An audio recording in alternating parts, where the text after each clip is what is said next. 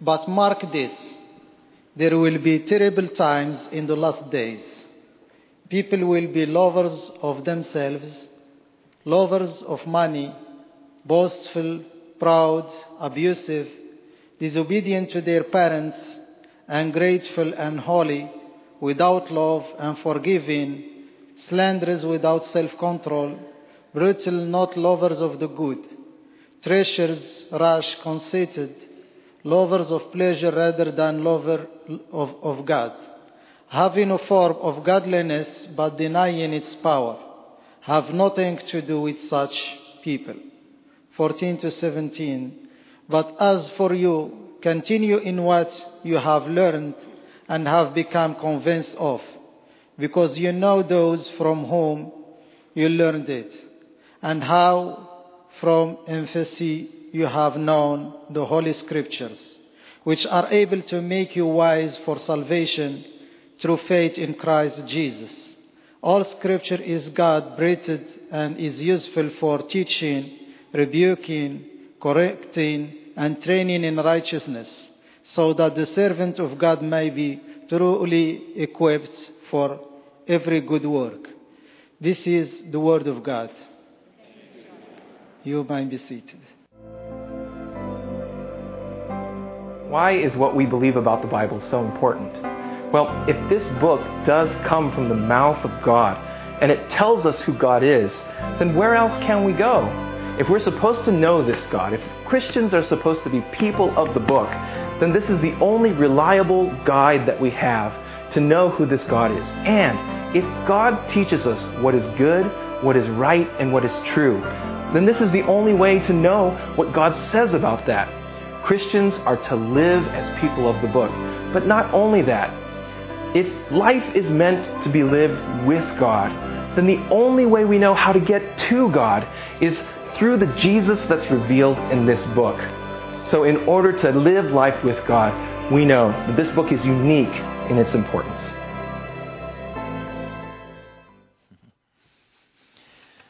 Well, amen to that, Pastor Jeff Leo. He said it very well. And I hope that you have taken the opportunity to spend some time in our small group curriculum. And, and that's just a little clip uh, from a great teaching video and curriculum that is part of our shared faith emphasis in, in these weeks. So I hope you're doing that. Pastor Jeff said, if this book does come from the mouth of God and it tells us who God is, then where else can we go?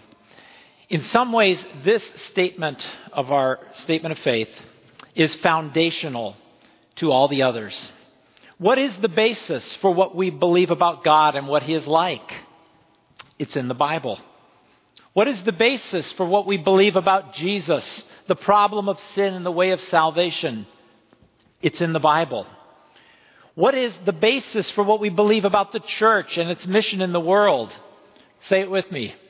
It's in the Bible. What is the basis for what we believe about the future and destiny of every person on the planet? It's in the Bible.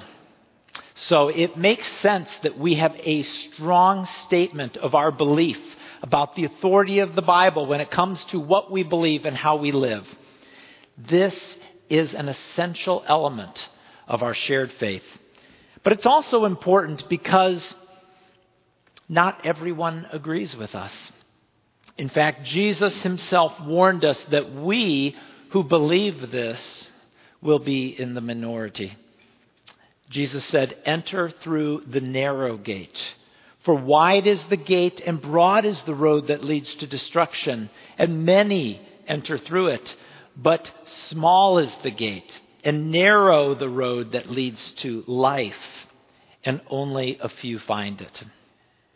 Now, it may not have been what Robert Frost meant, but we know what it feels like when he said, Two roads diverged in a wood, and I, I took the one less traveled by, and that has made all the difference. I assume that most of us in the room have made the decision to choose the road of following Jesus Christ. A decision to enter through the narrow gate and travel a narrow road that most people around us have not chosen. Now, Jesus also said about this road that in this world you will have trouble. This road is not easy to navigate. Now, if you've read Pilgrim's Progress, you know the journey that Christian has to travel is fraught with difficulty and danger. It's not for the faint of heart.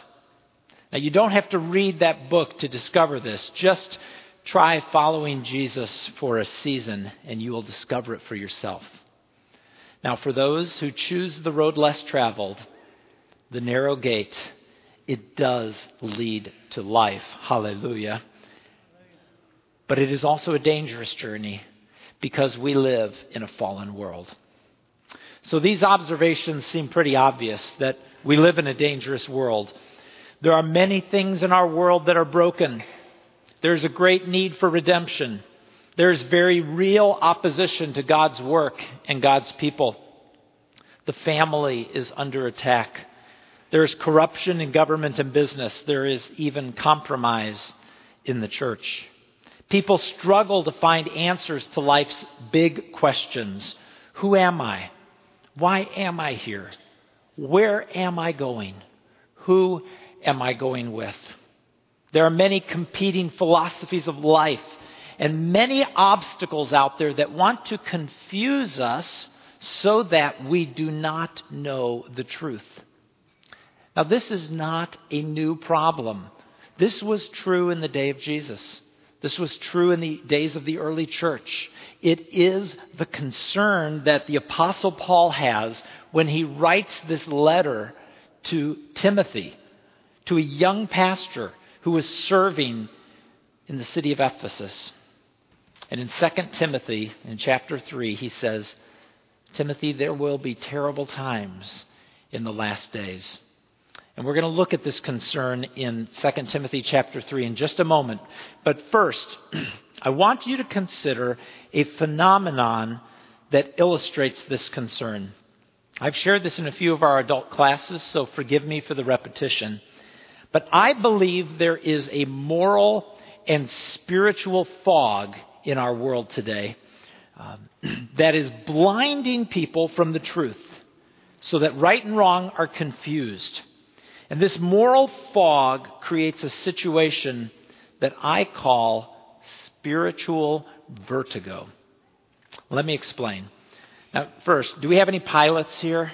Anybody a pilot? We had a bunch in the first service. You will understand this illustration. There is an actual physical phenomenon called vertigo, which can occur in a number of contexts, but is most dangerous when it happens to a pilot. It's a phenomenon of disorientation when your body and your senses lose touch with reality. So, our body has a complex system of indicators to tell us up from down and keep us oriented to our environment. It's, it's how we keep our balance. And the prime, primary sense which helps us to do this is our vision. Now, when our vision is impaired, we depend on other senses, including our inner ear, to help us stay balanced. Now, a pilot most often gets vertigo when he has lost visual reference to the ground. It could happen in a storm, in the clouds, in the fog, or in darkness. And in this situation, even slight movements of the plane will affect the inner ear, which will then send messages to the brain that conflict with reality. So, this is what happens.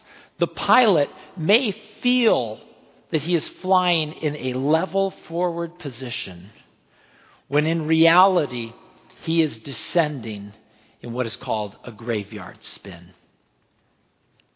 It's a very dangerous situation for a pilot. And there is only one thing that will save the pilot it is a conscious decision to look at his instruments and to trust them. Every sensation in his body will want to tell him he's okay, but the instruments will be telling him he's in trouble. What will the pilot trust? his feelings or the facts his instruments. It's a life or death decision. Now, do you already see the spiritual parallel? The evidence is abundant, and Scripture teaches us clearly that we live in a world that is in a moral and spiritual fog. People have rejected and been blinded to the truths of God. This is why when someone trusts Christ, it has to be the work of God in their life because He has to open their eyes and enable them to see Him and the truth of the gospel. Now, we know that this spiritual vertigo has a tight grip on an unbelieving world. But it can also creep up on the church and impair a church's vision or an individual believer's vision in such a way that they lose sight of the truth.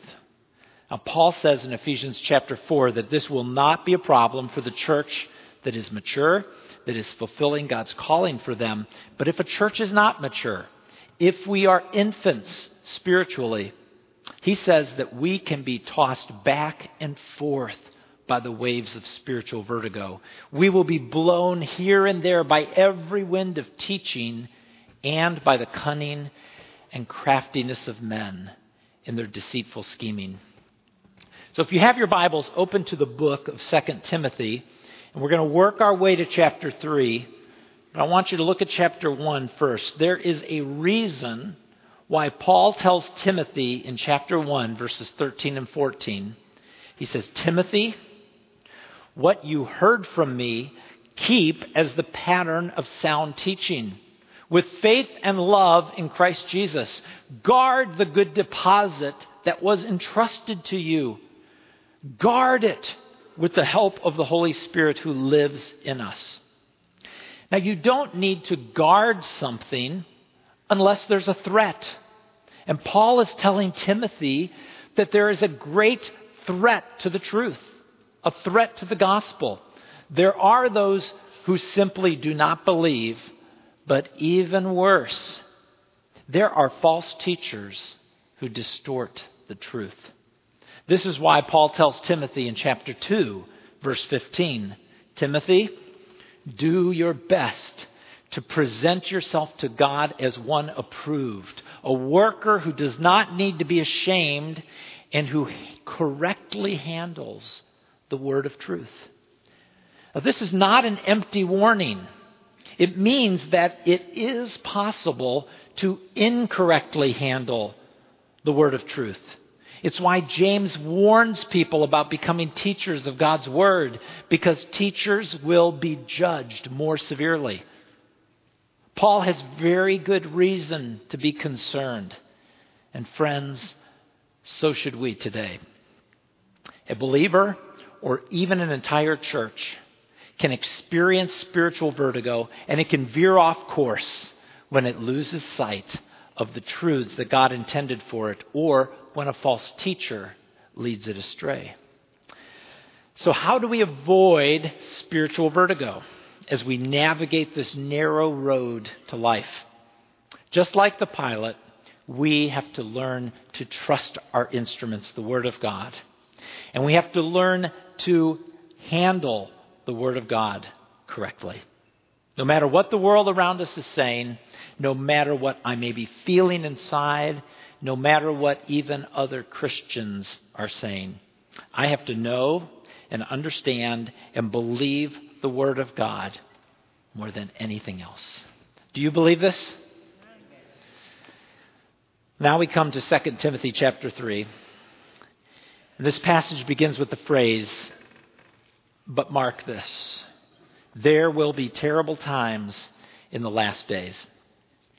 Many of us would say, those days are here. And in verses 1 to 13, Paul outlines for us the spiritual climate that we face in these last days.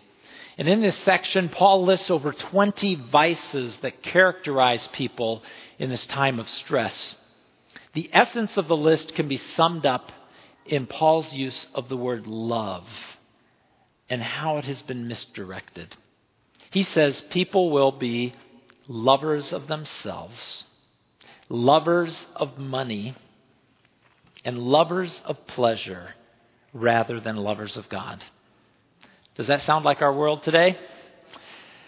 In many ways, this describes the leading ethic of our culture today and a significant contributor to the spiritual fog. I've seen it especially in working with young people, but I don't say that so much anymore because I think it's true of our culture in general now. And it's called relativism and consequentialism. Both of those have to do with how we determine what is right and wrong. So, relativism or moral relativism says there are no absolute rights and wrongs. Is it right to do such and such? Well, it depends. It depends on the situation, depends on the culture, depends on the individual. And we can't impose our morality on others. It's characterized by this kind of response. Well, I'm opposed to such and such. But I think people should be able to decide for themselves. Now, beyond the ethic of relativism is something I believe is even more significant and prevalent in our culture, and that is consequentialism. Consequentialism basically says an act is not right or wrong in and of itself, but by virtue of its consequences. So the rightness or wrongness of an act is determined by the amount of good that that act produces. And today, the most common good which determines the rightness of an act is pleasure. If it feels good, it must be right. Well, if it feels bad, it must be wrong. And when the morality of an act is determined by the amount of pleasure over pain, this morality is closely associated with hedonism. When you're flying in a plane in a storm, vertigo can sneak up on you, and before you know it, down is up and up is down. And in spiritual vertigo, right becomes wrong and wrong becomes right, evil is good and good is evil. Do you ever feel like that's what's going on today? If ever there was a proverb for our culture to pay attention to, it's Proverbs 16:25. There is a way that seems right to a man, but in the end it leads to death. Have you ever tried to explain God to someone who is entrenched in the spiritual fog? It's tough. Try talking about sin, accountability to God, absolute truth, the need for forgiveness, that Jesus is the only way to God. I tell you, they'll think you're crazy. At the very least, they'll see you as narrow minded. But don't be surprised if you are persecuted for it. Look at what Paul tells Timothy in verse 12. In fact, everyone who wants to live a godly life in Christ Jesus will be persecuted. And evil men and impostors will go from bad to worse. It's not getting better, friends. We're in a storm, we're in a cloud, a spiritual darkness that has impaired our vision, and our visual reference to absolute truth and eternity is obstructed by sin. But in the end, truth will prevail. The mountain and the ground will not move for the pilot that's in vertigo. Oh, get out of his way. It's not going to move. And neither will God's truth for those who are in spiritual vertigo. So, again, how do we avoid disaster? Just as the pilot that's in a cloud cannot always see the ground, so we, because of sin and life in a fallen world, even as followers of Jesus, okay, we cannot always trust our instincts to make wise decisions. In these situations, we must trust our instruments and our gauges. And friends, here it is. The Bible is your instrument, your gauge. It's your compass to guide you and direct you. Look at what Paul tells Timothy in verse 14. But as for you, Paul is telling Timothy, listen, Timothy, everyone else might be doing something else. They're all in vertigo and they're headed for disaster. But as for you, Timothy, continue in what you have learned and have become convinced of, because you know those from whom you learned it, and how from infancy you have known the Holy Scriptures, which are able to make you wise for salvation through faith in Christ Jesus. He's telling Timothy, and he's telling all of us, we can trust our instruments the Word of God because all Scripture is God breathed. And it is useful for teaching, rebuking, correcting, and training in righteousness, so that the servant of God may be thoroughly equipped for every good work. Now, I have been personally very convicted by this lately. It's so easy to want to fly by sight to trust our feelings, especially if you've been a follower of Jesus for a long time. You know, it's good to know that the instruments are there when you need them, but it's easier to just fly by what we can see and to trust our gut instincts. It's like an experienced pilot of a small aircraft. They usually fly almost completely by sight. But when a storm rolls in, they can be caught in a situation where their vision is impaired. And if they are not accustomed to using the instruments in the good times, they may still tend to trust their gut instincts, their feelings. And then vertigo can set in. Then we hear about a plane crash on the news. And then the NTSB has to come in and figure out what happened. Now, Here's the really dangerous thing about vertigo. Sorry, this illustration, it just keeps on giving. when a pilot recognizes he's in vertigo, he sees what the instruments are telling him, and he responds in faith by adjusting the flight of the plane. That's what it is. It's a decision of faith that those instruments are telling me the truth. And he adjusts the flight so that the instruments are telling him that the plane is flying correctly, guess what his body is going to tell him? You're going to crash. Don't trust the instruments. This doesn't feel right. You see, his body has acclimated to the graveyard spin. And now that he is flying level, his body feels like it's spinning. Well, often this is how it feels when we choose to live by faith and follow God in a dark and dangerous world. Some of you are feeling this way right now. Some people you know, perhaps someone in your family, has decided to follow Jesus. They've read his word, they've, they've righted the plane, but now they feel like they're spinning out of control. And the temptation is this the temptation is to go back to the old way of living.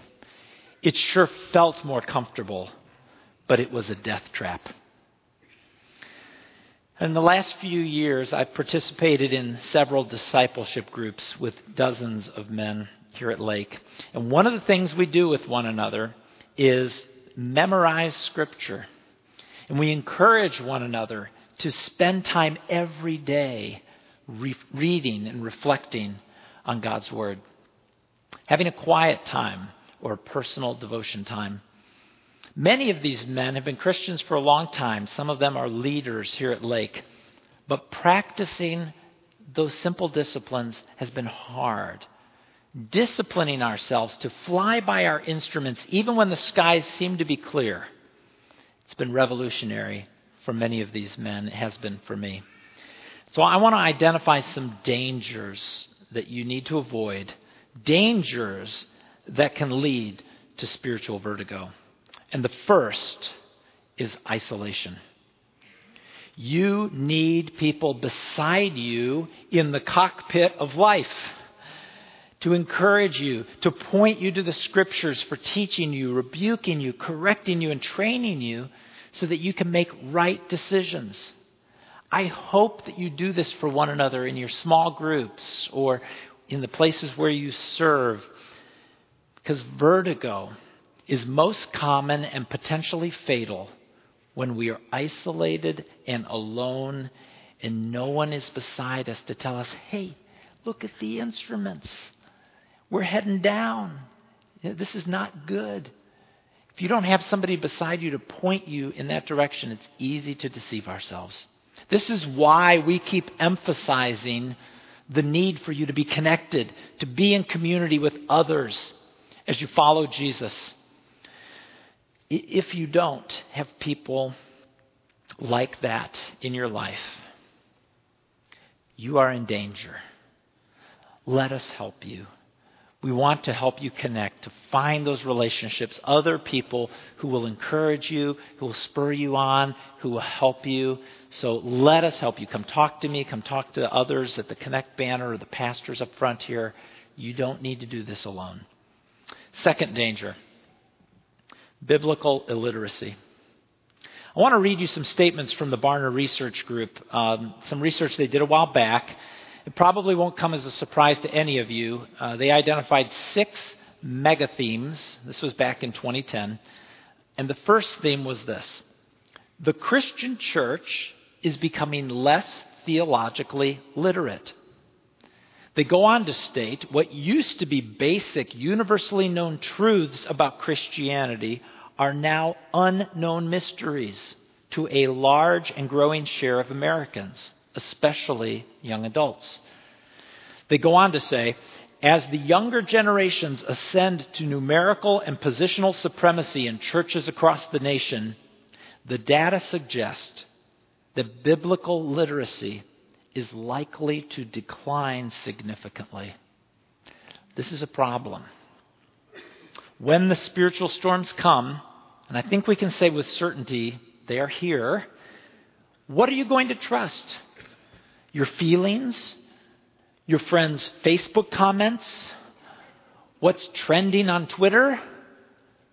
Or the Word of God? Get to know your instruments so that you can trust them when the storms come. Memorize it, study it, be equipped to handle it correctly. Psalm 119 says this How can a young person stay on the path of purity? By living according to your word. Your word I've hidden in my heart that I might not sin against you. Your word, O Lord, is a lamp to my feet and a light to my path. I love what Moses told the Israelites at the end of his life in Deuteronomy 32. He gathered the whole nation together to remind them of God's truth, his commands, and his promises to them. So he recites the entire law to them. And I have to admit, that doesn't sound like it was probably a thrilling experience. But what he says at the end pierces my heart. It challenges me in how we view the Word of God. In Deuteronomy 32, verses 45 to 47, it says this When Moses finished reciting all these words to Israel, he said to them, Take to heart all the words I have solemnly declared to you this day, so that you may command your children to obey carefully all the words of this law they are not just idle words for you, they are your life. These are not just idle words for you. Friends, this Word of God is your life. The third danger to avoid is mysticism. In the heat of the storm, what will you trust? I tell you, every bone in your body may be telling you one thing, and the Word of God may be telling you another. Do you know what you call it when a pilot trusts their instruments over their feelings? It's faith. It's really what it is. Do you know what you call it when a person trusts the Word of God over their feelings or what anyone else might be saying? I call it living by faith. And this is where a kind of mysticism can be a real danger. Faith is not like the Force in Star Wars. Feel the Force, Luke. It's also not a blind leap of faith into the darkness and unknown. Well, you just got to have faith as though our sincerity and the strength of our belief is what will get us through. Okay, that's dangerous. Let me illustrate this. What if I told you that I don't believe in gravity? What if I stepped to the edge of this platform, and that's not too dangerous, but what if I stepped to the edge of the roof and stepped off? What would happen? Well, last night someone said, search committee. but wait a minute. Maybe you didn't hear me. I sincerely don't believe in gravity. Does that help? No. Now, this may shock you to hear this in church, but in the end, it doesn't matter how sincere your belief is. What matters is reality. It's the object of your belief that matters. Is it real or not? If this Bible is not true, it doesn't matter how much I believe it. But if it is true, then my belief makes all the difference in the world. Right? Now, gravity is a physical law of the universe, okay? So if we ignore it or choose not to believe it, we will suffer the consequences. A pilot who's experiencing vertigo feels fine. He may sincerely believe that he's okay, but he's going to crash if he trusts those feelings. He needs to check his instruments. He needs to act on the truth no matter how much he believes he is fine, or he will die. Now, the laws of gravity are obvious to all of us, but what if there are laws like gravity in the moral and spiritual realm of life? Relativism and consequentialism say no, there aren't. But if there are, how do we know what those moral and spiritual laws are? Is there something that can help us to see the reality in the midst of the storm? A pilot has his instruments, but is there something that can point us to the reality in the moral and spiritual realm? Yes, because God is there and He is not silent. He has communicated truth to us truth about life, truth about right and wrong, truth about you and me, how we are made, and our eternal destiny. He has given us answers to the questions we long to have answered. Is there a purpose to my life? What happens when you die? What is God like? What does He think about me? This is good news. The answers to these questions are right here in the Bible. And we'll be examining the answers to some of these questions and what we believe based on the Bible in the next eight weeks. Friends, these are the instruments God has given us to guide us towards the truth in the midst of the moral storm that we live in. Why would you trust anything other than these facts to answer those important questions? And this is why it is one of the essential items of our shared faith that we believe that God has spoken through the scriptures, both Old and New Testaments, through the words of human authors. God, His work, and his ways are revealed through the Bible, truly, though surely not exhaustively. As the inspired Word of God, it is without error in the original writings, the complete revelation of His will for salvation, and the ultimate authority for what we believe and for how we live. Therefore, Therefore, the Bible is to be believed in all that it teaches obeyed in all that it requires, and trusted in all that it promises. Do you believe that? Then let us pray.